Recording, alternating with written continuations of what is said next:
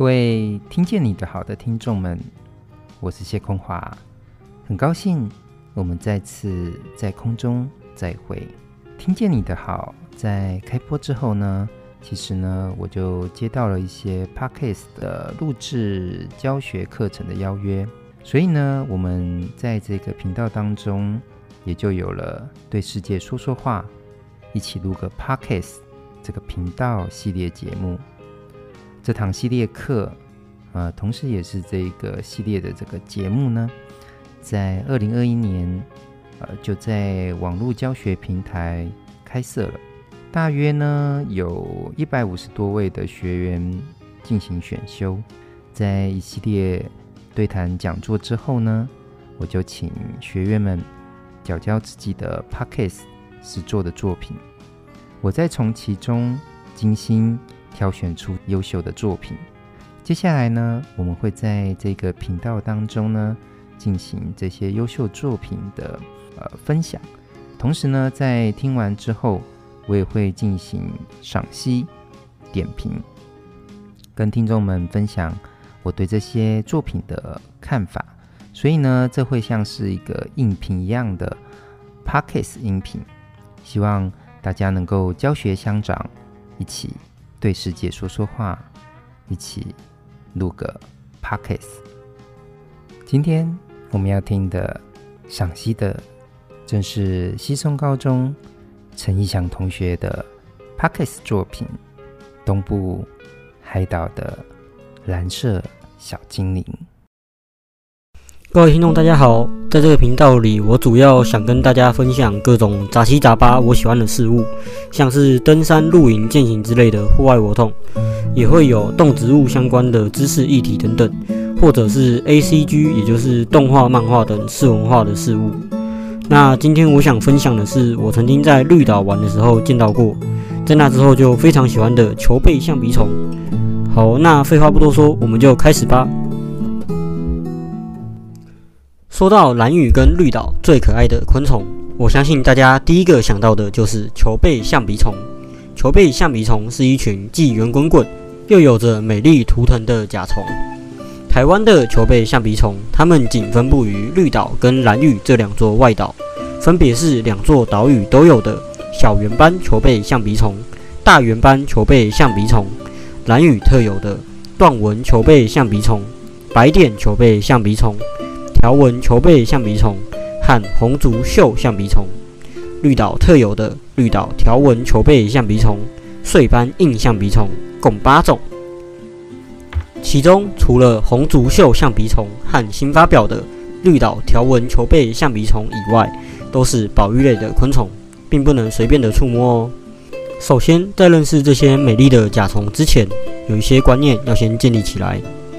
碎斑硬象鼻虫和红足绣象鼻虫，明明中文俗名里没有“球背”二字，设置跟其他六种象鼻虫不同属，但为什么我一开始却说台湾有八种球背象鼻虫呢？这其实是因为它们全部都分在硬象鼻虫族里，而这个族里的物种，我们都把它叫做球背象鼻虫。这个族尤其在菲律宾的多样性是最高的。提到这个，就不得不讲到这两位人物。不过在这之前，我相信大家一定很困惑，族是什么意思？我们都知道，生物分类法有界门纲目科属种这七个层级，因为生物实在太多样、太复杂了。其实里面还有更多细分的层级，亚科是介于科跟属之间的一个层级，族又介于亚科跟属之间。理解了什么是族以后，就来继续刚刚的话题吧。首先，第一位人物是生物地理学之父华莱士，你们应该都认识他。他虽然没有来过台湾，但台湾有好几种蝴蝶是他鉴定跟发表的。不过，这就与今天的主题无关了。总之，他最伟大的创举就是他画了一条线嘛。他在马来群岛调查时，注意到巴厘岛跟龙目岛。明明只隔了短短三十公里的海峡，却像被无形的墙壁区隔了一样。岛跟岛之间的生物相截然不同。巴厘岛比较偏向亚洲，而龙目岛比较偏向纽几内亚和澳大利亚。那华莱士线跟球背象鼻虫有什么关系呢？这就要提到另一个人了，鹿野忠雄，日治时期来台的博物学家之一，对台湾的昆虫、植物、生物地理学，还有人类学、民族学等等，都有非常大的贡献。他在兰屿研究达悟族跟昆虫时，以球背象鼻虫为依据，认为兰屿的生物相跟菲律宾较为相近。所以，他把华莱士线延伸到台湾跟兰屿之间，成为新华莱士线，现今又称为鹿野线。不过，这条线具有相当大的争议，这是因为后人在观察了兰屿的植物相后发现，兰屿的植物物种一半是源自于台湾，而另一半是源自于菲律宾。所以，仅以单一类群的物种作为依据，可能是不太准确的。硬象鼻虫族的多样性在菲律宾周边是最高的。由历史课教过的南岛语族起源地的语言多样性之说去想，不难联想到硬象鼻虫族起源地就是源自于菲律宾。那不会飞也不会游泳的他们是如何来到蓝屿绿岛的呢？根据东海大学的研究团队分析岛屿球背象鼻虫的 DNA，可以得知他们在短短一百万年内。多次向南或向北扩散，更加难以置信的是，它们扩散的机制不是连续从一个岛再到另一个岛上的跳岛拓殖这个方式，而是一次穿越好几个岛屿的长距离扩散。他们是如何做到的？目前这还是个未解之谜。研究团队提出几种可能性：第一种，或许圆球状的身体且内部中空的它们，是利用黑潮暖流。漂洋过海而来的，但他们必须忍受长期的饥饿、缺水和恶劣的气候与海象。第二点，他们可能是乘着漂流的树干、枝条、落叶或者海漂植物的果实来的，但这一样需承受前面的问题。第三点，也有可能是攀附在大型迁移性鸟类的身上，在岛间扩散。虽然以这种方式的机会不大，但也是不无可能的。他们到底是用何种方式来到绿岛跟蓝屿的呢？这都还得等待更多的研究了。关于球背象鼻虫，还有更多有趣的事物等着各位去发掘。如果有机会到外岛去，一定要见见这些蓝色小精灵。好，那今天到这里啦，谢谢各位观众的聆听，我们下回再见。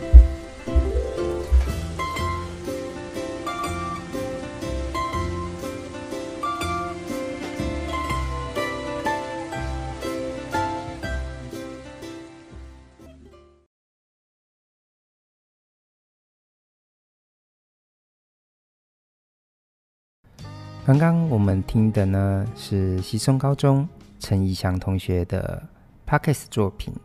东部海岛的蓝色小精灵》。其实，在谈这个他这个作品的时候，其实我也主要从这个三个点来谈哈。第一个点就是衬底音乐的选择，我觉得他的这个衬底音乐的选择，我觉得选得非常的好。因为它有一个好像是夏威夷的这种度假风的音乐，非常的轻松，呃，幽兰这样子。因为其实他的作品里面有特别讲到，就是说他今天这个作品的主题，呃，可能大家会很疑惑，呃，什么是东部海岛的蓝色小精灵？那你仔细去里面这样，如果你只是看这个标题，可能不知道他要特别讲的是什么。但是，一进去里面的作品，等他开始介绍完他的频道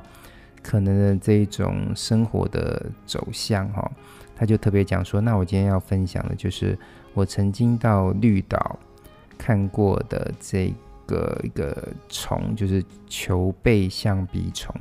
那因为我们一般人毕竟也是比较不会去绿岛了。”所以，呃，对绿岛的这种印象，主要还是这一种度假型的一个地方。所以你选这个音乐，蛮能够就是有一种暗示性，就是让我们的听众就是进入到那个你的那个度假的氛围里面，呃，去参与你这个发现这样子。而且在这个里面的呃讲述过程的正文，就是主要的内容的时候。陈义祥同学其实也非常聪明，就是会把这个背后的度假风的音乐，把它慢慢的就是降低，然后去凸显出你的说话的，它主要诉说的这个叙述的语言，所以你就变成说你的音档里面就会有一个层次感，层次感。因为一方面我们都知道，因为我们平常录 Podcast，我们如果没有是在那个很高点阅率，或者说已经商业化的那种频道，我们一般人就是素人这样录的时候，可能都是比较不那么友善的环境，所以衬底音乐本身是可以有助于把那个你无法降低的那个底噪声略微这样盖过。可是如果你全场都是把这个衬底音乐就开好开满。有时候你在呃听众在听的时候，他可能会有一个听觉上的一个疲劳感，所以适度的就是把你的那个衬底音乐降低这这个点是蛮不错的。不过我可以建议，如果说慢慢呃之后如果大家可以在一些自己能够负担的环境下把这种底噪去掉的话，我建议也可以，就是我们来玩一点，就是效果音，就是。一段时间我们可能就不衬底音乐，但是你在呃一些呃重要的段落的时候，或是词语的时候，你可以加一些效果音。我觉得这时候也可以让你的声音的作品也更有层次感。所以在呃听他这个作品的时候，衬底音乐的选择是呃有助于我们来呃欣赏的。接下来我想要分享的是第二点，喷麦的预防。其实，在听这个陈义祥同学的作品的时候，因为我我在剪辑的时候就把他的音档就放到呃我的剪辑软体当中，一放进去之后就很清楚的就会看到，就是说他的音档充满着这个，因为在我的呃软体当中，只要是这种喷麦的声音，它就会特别。显现出这个黄色哦，所以整个音档一放进去，满满的就是黄色警警警，就是警戒线，形成一个黄色警戒线这样子。因为其实我们大家都知道，你你在录音的时候，或是在呃听声音档的时候，因为 Podcast 它是一个几乎非常百分之七八十就是仰赖听声音来接收讯息的。所以其实我们的耳朵是在一个很灵敏的状态，你比较没有那个视线上的一个呃分分担呐、所以耳朵就变成全部就是异常的敏锐。所以大家都知道嘛，就是说呃，如果天生就是在视觉上有残疾的人，那他的听觉就会异常的敏锐。所以我们在听 Podcast 的时候，有有时候也是处于在这这种听觉被放大的一个状态，所以你的作品声音的音质有时候就会很明晰的就被我们呃接收到。那特别是这种呃数位剪辑软体，那它就更客观了，整条黄色警戒线。那为为什么会有出现这个喷麦的一个问题哈？因为我发现到就是。呃，主要你今天的这个作品的，今天我们听到陈同学的这个作品的主角就是这个球背象鼻虫，因为喷麦通常会出现在哪一些呃字词呢？通常是遇到那个唇音啊，b p m f 跟舌音的 d t，或是齿音的这个 j q x，你通常你在发这些音的时候，瞬间就是嘴巴就会喷出这个气流嘛。那这个这这个气流一喷出来的时候，顺便就是呃麦克风就接收到这个讯息，就很容易就爆音，也就是我们说的喷麦。那可是呢，你今天的这个主角球背象鼻虫，我们来看看它球，首先它是七嘛，所以它是雌音，然后。背球背象鼻虫的背 b，那就是唇音。象鼻虫的象西又变成齿音，然后鼻虫的鼻 b 哦，那所以也是这个唇音。所以你今天一直呼唤你的主角啊，球背象鼻虫，球背象鼻虫的时候，很 自然你的音档就都会有这样的，就是进入警戒线，满满的黄色警戒线的一个状态哦。所以我们要怎么样去克服？因为你你没有办法去，因为有有一些人的说法就是说，你要讲遇到这一些唇音、舌音跟齿音的时候，你就要换一个字词。可是我觉得这个说法比比较不好诶，因为首先你。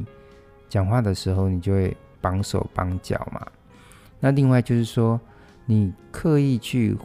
回避到这些词的时候，可是偏偏你的主角就是求备象鼻虫，你不可能换一个英文的名字这样讲，我就觉得非常的别扭这样子。所以我们可以透过呃机器的这个运用，就是转换它的使用法，就是说你可以就是不要把那个。麦克风就正对在你的嘴巴的前方。如果你是那用那种手持的啊，啊，比如说你手机录或是桌立型的麦克风，你就可以放在那个嘴巴的这个侧边的位置。所以你在喷音的时候，通常是喷正前方嘛，那你就很聪明，就把麦克风放到这个左右两边，然后，或者是下巴的斜下四十五到九十度，或者是。呃，大家有时候会看到那个好像百灵果吧，他们的麦克风就是从正上方这样子摆下来的，因为这时候呃发出的那个声音，它比较接受到是这个嘴唇以上嘛。那一般呢，我们说话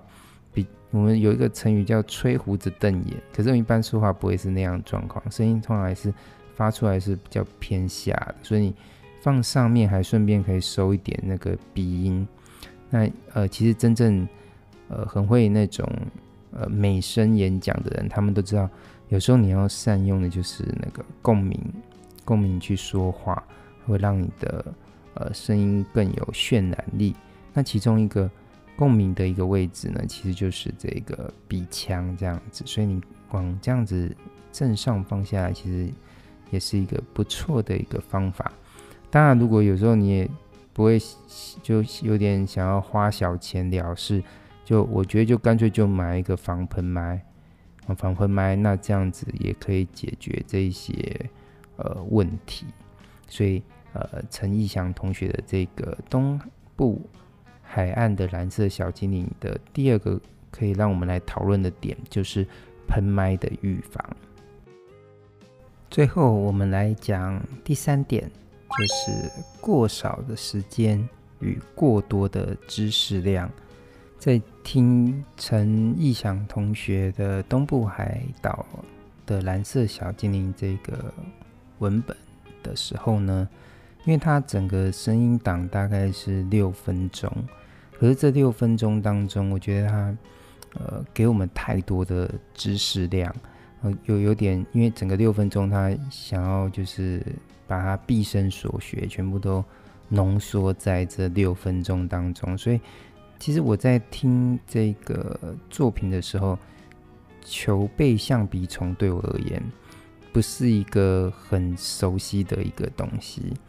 那接下来就是说，他就会开始就讲有多少种的这种类似球背象鼻虫的，然后就好多好多好多。可是听到后来，我我已经就已经就懵掉了，就完全。懵掉，不晓得他到底在讲什么，而且我就想说，我光是橡皮虫这个字词，我可能都不是很了解它是什么样的东西，所以我建议就是说，呃，有时候如果你要有一定要有很多的知识量的话，建议就是可以善用一些 Podcast 的周边的一些东西，比如说你可以去做那个 Podcast 的封面图，那封面图你就。二话不说，你就把今天的主角，呃，绿岛的球背橡皮虫，你就把它放在那个封面图上。那这样，我们听众在听的时候，因为通常在播送的时候，旁边会有一个封面图，我们就可以看这个图，大概去了解，就是说，诶，这到底是什么颜色或是形状？那其实有时候在你在介绍这个生物的时候，也可以善用譬喻的方式，去把这个。各个昆虫跟一 些相对应的我们生活上的东西做一个一个对照，我们比较能够在脑海中把这个东西画上来。而且仔细听里面的那个档案的时候，也讲了很多专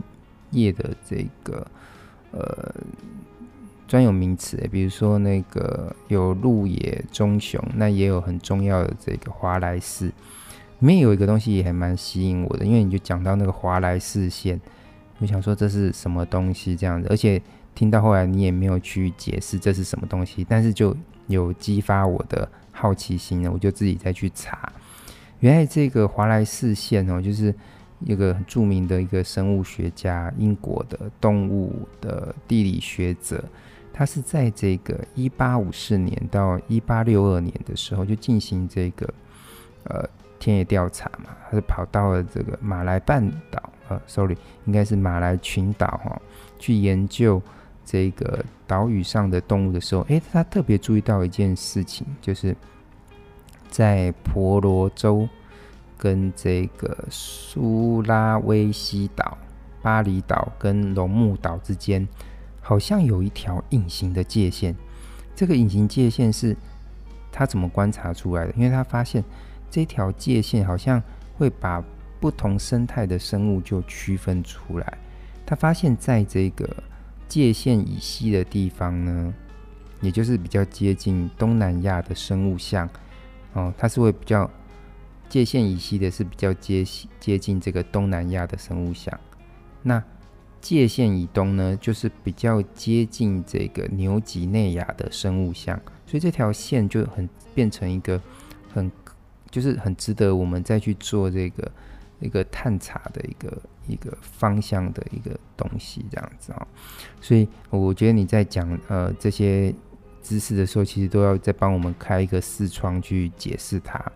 可是有时候，其实，呃，在这六分钟当中，你要做那么多事，我会建议就是说，我们可以把它分成上下集或是连续的集数。那如果在这个多集数的一个策略上，我会觉得你在第一集的这个录制的时候，还是要回到你一开始发现这个生物的动机，就是在绿岛。可能是什么样的过程，你会遇到这个昆虫？那你可以就做一下你自己，呃，这个我什么时候去去绿岛啊？那时候怎么样遇到这个昆虫啊？然后发现之后怎么样激起我的好奇心啊？一层一层的，就是带我们去让这个昆虫在我们脑海当中有了另外一种。属于你带给我们的一个情感的一个一个生命力，这样子。所以其实这最后一点就是过少的时间跟过多的知识量，是我们在听陈义祥同学的 Podcast 作品《东部海岛蓝色小精灵》，呃，很值得我们再去深思的部分。最后呢，也希望就是陈义祥同学呢，也可以以他这个作品为。基础啦，然后再继续为我们提供更多的一个 Podcast 的作品，或许它会成为一个很具代表性的地理动物学类的这个频道也说不定，我们期待着。